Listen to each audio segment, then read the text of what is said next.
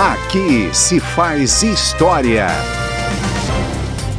Em 1987, o ator mineiro Grande Otelo esteve presente em sessão solene da Câmara dos Deputados, que homenageou seus 71 anos de vida e 51 de carreira.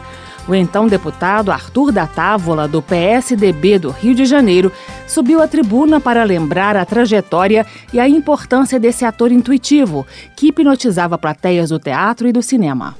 A sua arte nasceu espontaneamente. Proveio do talento incontido do menino pobre que precisou trabalhar. E a custa não das contemporâneas facilidades do estudo, mas do trabalho diário, da luta, da queda, da capacidade de superar-se.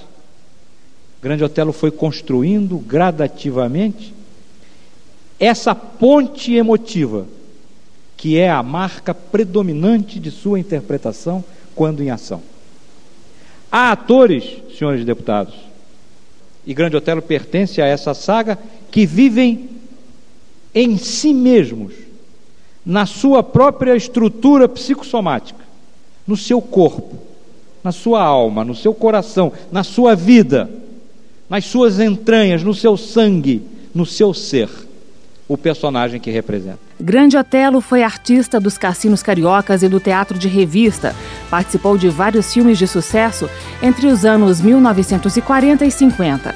Fez parcerias históricas com Oscarito e Anquito. O personagem mais marcante de Grande Otelo veio em 1969 com o lançamento da versão para o cinema de Macunaíma, livro de Mário de Andrade.